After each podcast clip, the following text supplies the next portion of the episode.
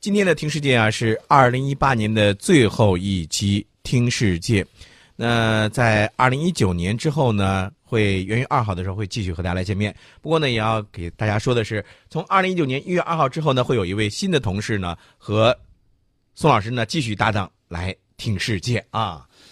我们今天这一期呢，就要盘点一下这个年终了有哪些科技成果。我们前两天呢，盘点了包括《科学》杂志、包括《自然》杂志、包括麻省理工评论对中国科技发展的一系列的这种呃观察和评论，也观察到了啊，未来也就是明年这一年，科技界还会有哪些方面的这种可能性的这种突破。那么。英国的物理学会主办的《物理世界》杂志呢，最近公布了由他评选出的2018年的十大突破。美国麻省理工学院主导的团队用这个魔角石墨烯，啊，实现了超导，是位居榜首，被认为在量子计算等领域呢有巨大的应用潜力。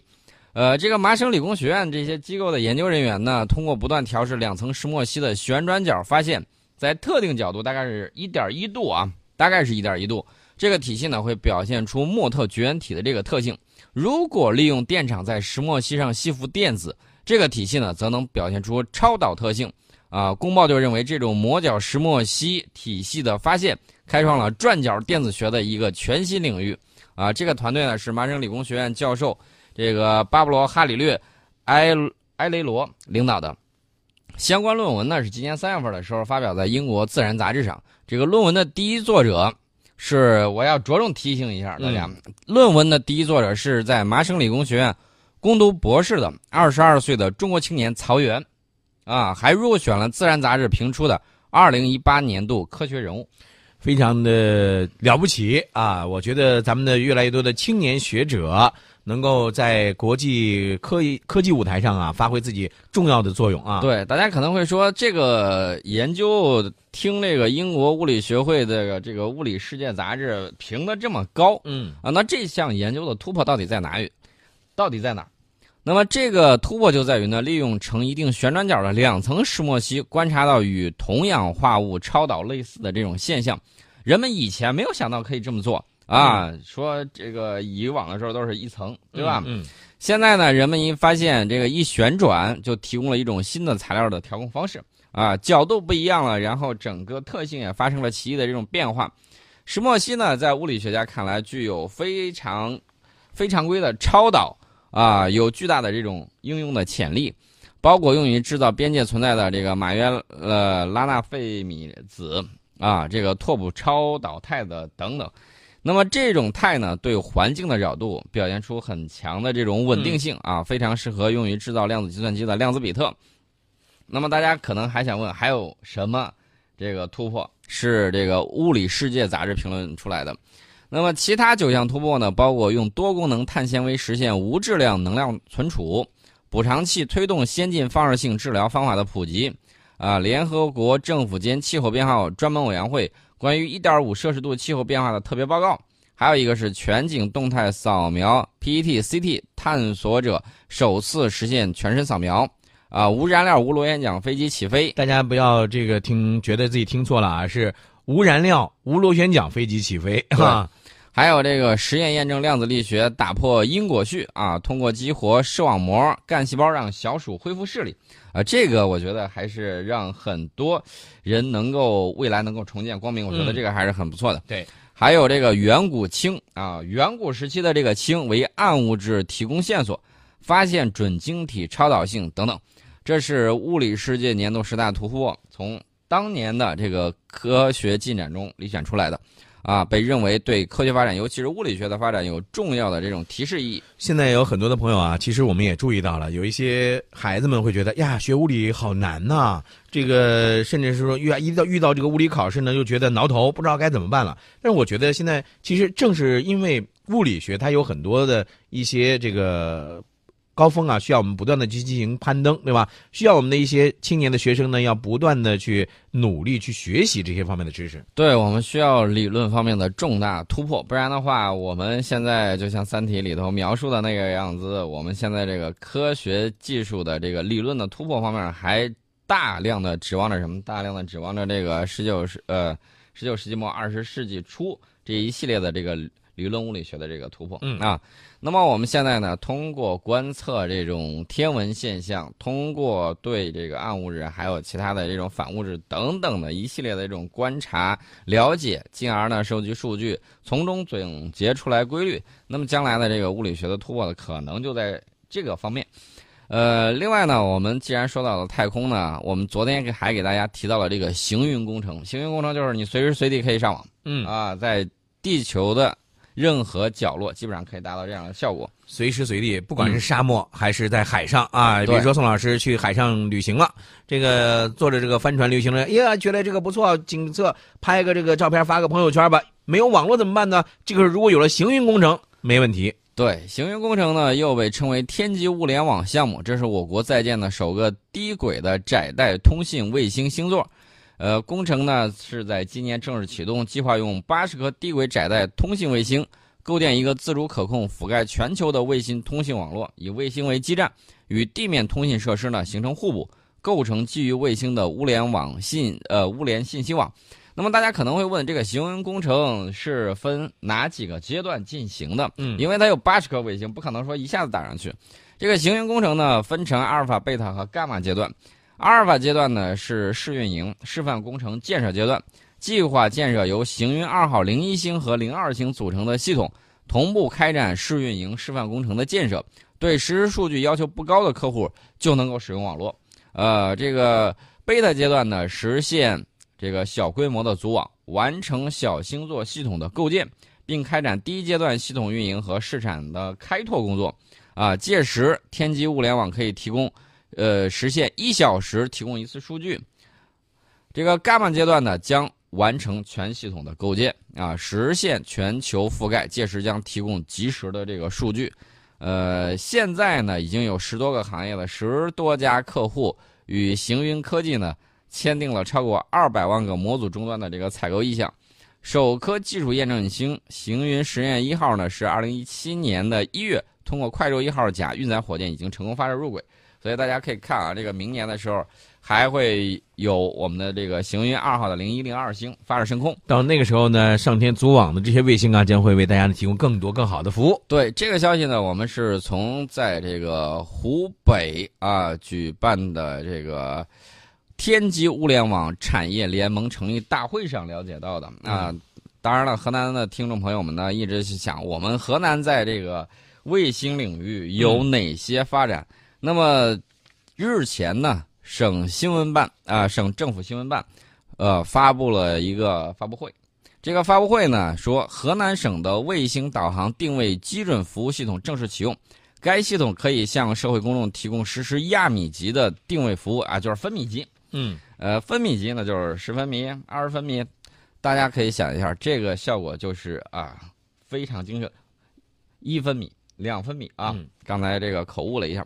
我们的这个卫星导航定位基准服务系统启用之后，遍布全省的二百四十七个北斗卫星导航定位基站呢，就会像眼睛一样，接收到来自北斗等导航卫星发射的初始导航信号，啊、经通信网络传输到数据综合处理中心，处理之后呢，产生修正信号，再通过互联网实时播发。有了这个修正信号之后，你的定位导航呢就会更加精准，从而呢实时这个实现实时动态米级、分米级、厘米级和静态毫米级高精度的这种定位服务。呃，这个系统呢是由河南省测绘地理信息局历时两年建成的，兼容我国的北斗啊、美国的 GPS、俄罗斯的格罗纳斯以及欧洲的伽利略系统，用户定位会速度会比较快的，嗯而且它的这个应用范围呢很广，应用效率也会更高。目前基基准站密度的基本呢能够达到三十公里一个站啊，所以说它这个快速高精度定位的能力还是非常强的。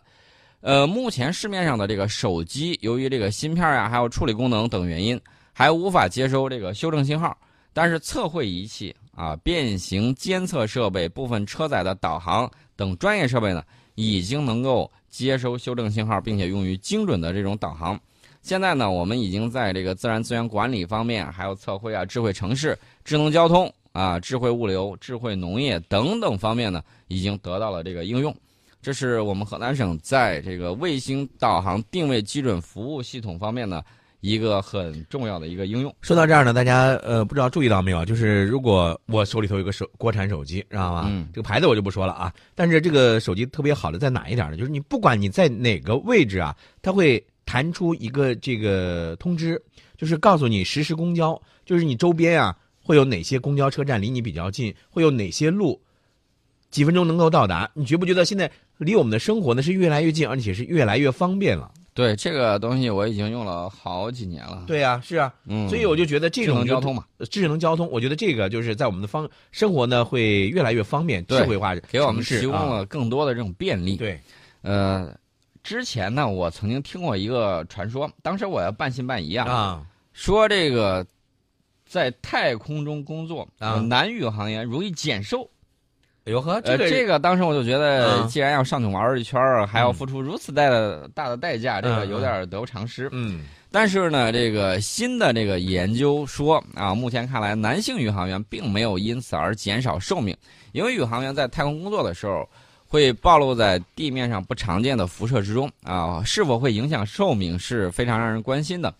美国有一个机构叫美国死亡率研究与咨询公司，嗯啊，他这个公司呢，研究人员在英国的职业与环境医学杂志上发布了一个报告，说宇航员他们跟踪了很多宇航员啊，跟这个普通人相比，通常健康状况更好，寿命也更长。当然，人们关心的这个在太空中工作的时候面临的辐射等因素是否会让宇航员寿命缩短的时候，他们寻找了与宇航员健康和富裕情况相似，但是没有上过太空的群体作为比较对象，对比一下啊，看看到底是什么样的情况。他们找的对象呢是美国的职业棒球运动员，还有职业篮球的运动员。那么，对过去六十年里美国男性宇航员和职业运动员的比较显示，两个群体的过早死亡率差不多啊。男性宇航员没有因为太空工作而减少寿命。呃，分析呢还显示说，在具体死亡因素上，男性宇航员死于心脏病的风险与运动员相比更小啊，死于癌症的风险差不多，但是更容易因为事故等外部因素而死亡。呃，我们也知道这个宇航员啊，这个胆大心细，运动员同样也有这样的。这个时候呢，它这个外部因素通常什么呢？通常会由于这个车开太快啊，导致了一系列的这种外部因素导致了死亡的这种情况。呃，不过呢，也有专家说，过去太空任务之中，宇航员面对的辐射量不算很大。对，啊因为它这个毕竟不是短长途的深空的探测，对吧？。对假如说你将来那种时间更长，去火星，对这种任务更复杂的深空探测飞行的时候，那这个时候啊，宇航员呢可能就会需要面对大得多的辐射量了。对，呃另外呢，这个研究呢也没有分析女性宇航员的这个情况，啊、至于具体未来我们在探索太空的时候还会有哪些情况出现，我觉得有待于这个宇航医学对人体的这个相应的这个研究。但是不管怎么说呢，我觉得应该对我们那些宇航员呢表示深深的敬意。嗯，我们在昨天的节目里头呢，说到了在明年的时候会有多场日食和月食。对天文现象，嗯，那么大家说呃这个现象确确实实很给力，但是更给力的是喜欢看下流星雨啊！流星雨一个是看起来比较浪漫，嗯另外唰唰唰唰这么过着感觉也很好。我曾经有幸在呃二零零二年的时候看过一次流星雨，那个流星雨简直是让人觉得哎呀太过瘾了，叹为观止啊！简直是暴雨量级的。嗯啊，而且呢，你可以看到冒着烟儿的那种火流星，嗯啊，从你眼前唰的一下就过去了。呃，你想许什么愿就许什么愿啊，当然了，这个是美好的愿望而已。那么即将到来的二零一九年，天宇将下什么这个流星雨呢？反正我告诉大家有很多场啊，比如说有天琴座的，有宝瓶座的，有英仙座的，有天龙座的，有猎户座的，还有狮子座和双子座等多场流星雨。其中呢，象限仪流星雨和宝瓶座的这个俄塔流星雨观测条件很好，非常适合我国公众的这种观测。啊、这个是流量比较大的流星雨啊。呃，这个能够大到什么样的这个量级呢？呃，极大期间每小时天顶流量能够保持在一百克左右，嗯一百克啊。大家可能会问，什么时间呢？二零一九年的象限仪流星雨极大时间可能会出现在一月四号，离现在很近了对啊。大家可以在那一天的时候准备一下。呃，这个宝瓶座阿塔流星雨呢，是有这个著名的哈雷彗星的这个血统。嗯，它的这个流星雨将在五月五号达到极大啊，届时每小时天顶流量大概有五十颗啊。其实大家要看的话，一月四号这个是很好的一个观测对象。其他的我们就不介绍了啊。这个还跟这个贺岁大片一样啊，双子座流星雨呢，一般都会在岁末如期出现。会到明年的十二月七号啊，一直持续到明年的十二月十七号，这个到时候再说啊。这个每小时天顶流量大概会在一百四十颗左右，这是比较大的这个几场流星雨。我们重点呢还是给大家聊科技。其实，在昨天的这个新闻里头，我注意到了有一个啊，这个消息还是很令人振奋的，是在这个医学领域。呃，美国的研究人员最近开发出一种新型的艾滋病的疫苗，这个进行了猴子的实验。接种这种疫苗呢，能够保护猴子免受与人艾滋病毒相似病毒的这种感染啊，这就为防治艾滋病呢带来了新的希望。这是美国斯克里普斯研究所等机构研究人员呢，近日在美国的学术刊物叫《免疫》上啊报告了相关的成果。他们针对这个艾滋病病毒蛋白质外壳上的弱点呢，开发出这种疫苗。这个疫苗呢，会引发免疫系统产生一种抗体，这种抗体呢就能够攻击病毒相关的弱点。从而起到保护作用。呃，研究人员呢给一些这个恒河猴呢注射了不同剂量的这个新疫苗，啊，其中一些猴子体内呢产生了比较高水平的抗体，另外一些猴子体内产生了低水平的抗体。那么，当面临与人艾滋病病毒非常相似的猴免疫缺陷病毒的时候呢，体内产生高水平抗体的猴子能够避免感染。呃，这个研究人员说呢，这将有助于确定今后使用这种疫苗的合适的这种剂量。嗯。啊，大家可以看啊，接下来研究人员会开展这个人类临床实验，争取早日把这种新型疫苗呢投入应用。实际上啊，对于未来的这个健康的期待呢，大家也是非常的。这个渴望啊，因为很多的时候，你比如说有一些疾病，如果说能够有一些疫苗，就像咱们之前说到的流感疫苗一样，是吧？能够通过注射一些流感疫苗啊，来预防这种疾病的这个发生，这个呢是很多朋友的这个期待啊。对，当然了，更多的是大家呢是要增强自身的免疫能力，拥有一个健康的身体。对，要洁身自好。嗯，我看到有一位这个网友啊，呃，老海兵啊，就说了。这个两位，呃，英国能否脱欧啊？这个毒酒一八年没有结果啊啊，然后希望这个寄托在一九年吧。那我就不太清楚了啊，这个事儿我就不太清楚了。呃，这个我们主要看他到底能够玩出什么样的花样。现在这个当年我们俩在这儿这个对赌的这个情况呢，已经过去了啊。对了，到时候看情况。我们不管这个事儿啊，我们还是说最近到年底了，真的有很多好消息，比如说昨天。十二点四十五分，C 九幺九的国产大型客机的幺零三架机啊，平安的降落在上海浦东国际机场，圆满完成了第一次飞行。这就标志着目前共有三架 C 九幺九飞机呢进入到了试飞的状态。呃，我还是感觉比较开心的啊，在年终岁末的时候，我们的 C 九幺九呢进行了这个试飞。嗯，那么 C 九幺九呢一共造了是六架测试机。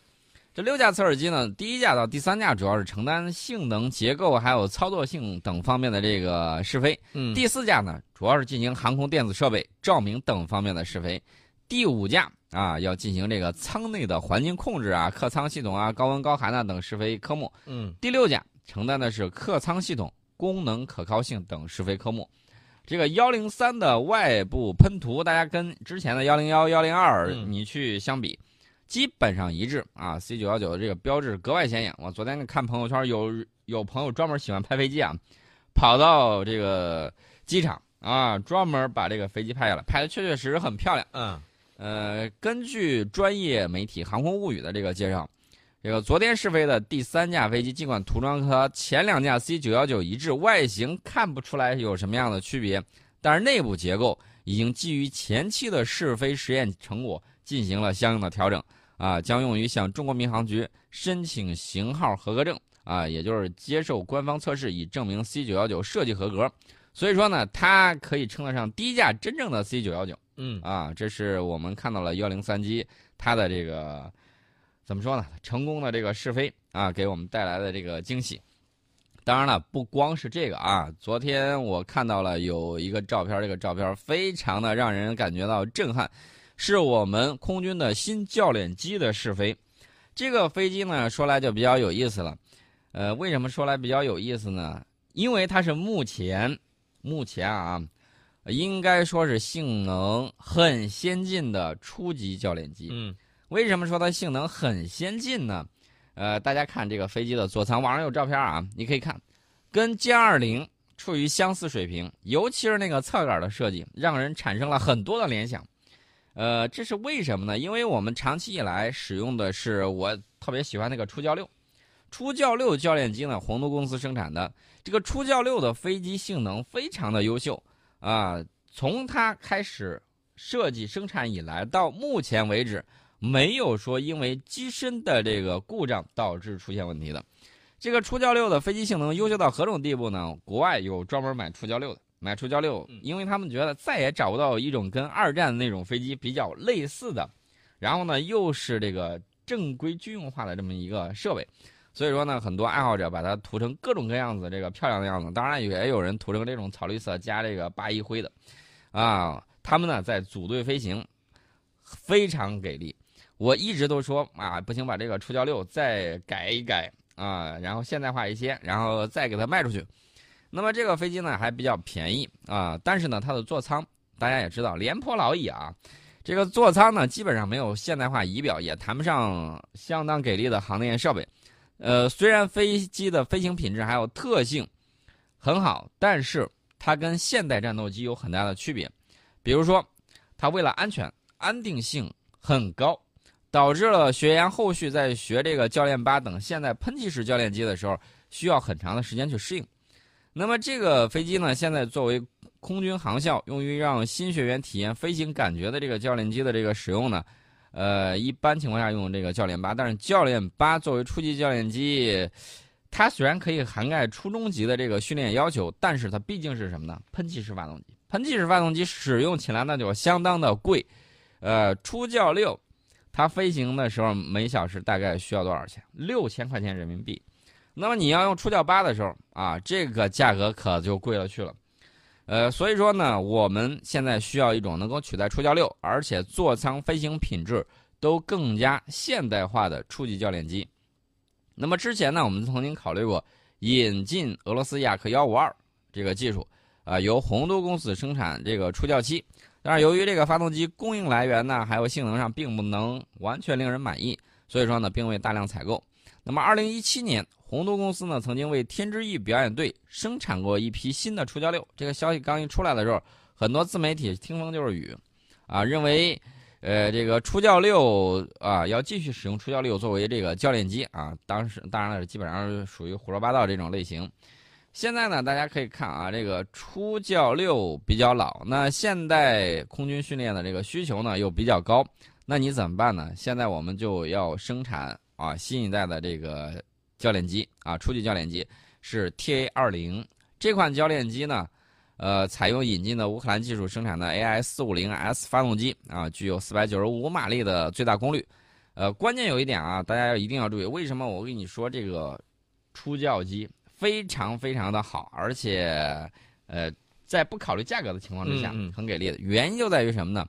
它。这个碳纤维结构用的特别的多啊！由于这个碳纤维结构用的多，这个飞机空重只有一点三吨，最大起飞重量却高达二点三吨。你看这个，你说这一点三吨的这个重量是吧？对，空重一点三，空重一点三辆，一点三吨相当于干就跟呃一辆汽车的这个一辆空小轿车的这个空重差不多了。对，那么相比之下呢，初教六因为发动机功率小，它的这个机体结构是钢杆机体啊，是比较沉重的。空重是一点一七吨，最大起飞重量只有一点四吨，呃，一点四吨，大家跟那个比，跟它呃，跟这个 T A 二零去比的时候，那个最大起飞重量是二点三吨，大家一对比就能够对比的出来，有效载荷呢是提升了一吨多啊，这个还是比较给力的。另外呢，这个 T A 二零留空时间很长，能够留空八个小时，啊。在这种留空八个小时的情况之下，还有十分钟的备降燃料。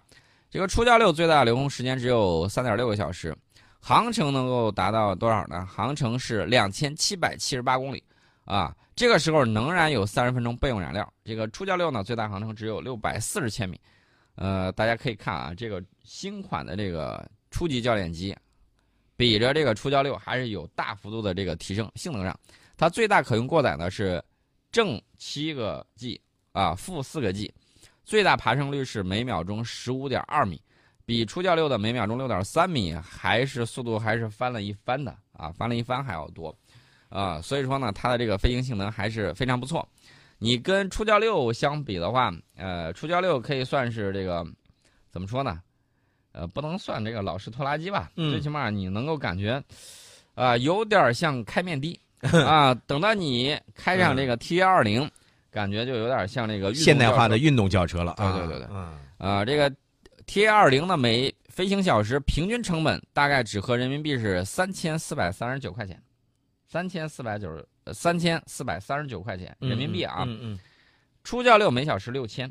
嗯啊，这一比就比较出来了，这个少了一半。成本就少了一半了，啊将近啊成本低。当然了，这个 T A 二零这个采购价格比较高，原因很简单，因为它大量使用碳纤维。嗯，但是呢，你综合寿命成本反而会更低，因为它的这个飞机的耗材寿命高啊，啊时间长嘛，对吧？时间长，这也是现在轻型化飞机的一个共同特点。这个出呃教练八的这个每小时飞行成本，我可以明确的告诉大家，至少是一万五。所以这样一比较下来，那也就是 T 二零呢，应该说是可以每年给学员提供更多的飞行小时了啊。，对，而且它顶上有这个大屏幕啊，这个一体化的这种机电座舱，触摸式的吧，那种触摸式的屏幕吗？看起来是很给力的，嗯所以我就在想，这个东西能卖吗？啊，如果能卖的话，可以考虑买一架啊，你啊。啊，当然不是我了，有一些这个飞行体验公司嗯可以考虑一下这个东西。呃，你想一想，这个全碳纤维骨架双座，而且可以用于军民军民这个用的这个教练用途，呃，还采用的是侧面操纵杆，而且装有压缩空气弹射座椅，飞行速度还能够达到每小时四百二十六公里，嗯实用升限额大概能够达到七千米，续航时间超过八小时。还有比这个更给力的东西吗？我觉得真的是未来啊，这个 T 二零呢，应该说可以值得让我们更加的期待啊。而且你可以在这个上面直接体验一下嗯这个歼二零的感觉，哎呀，这侧杆嘛简直是哎呀，太对了！侧杆。好了，呃，今天的听世界呢，也和您就唠到这儿了，也意味着二零一八年的最后一期的听世界了。感谢您的收听，听众朋友们，再见。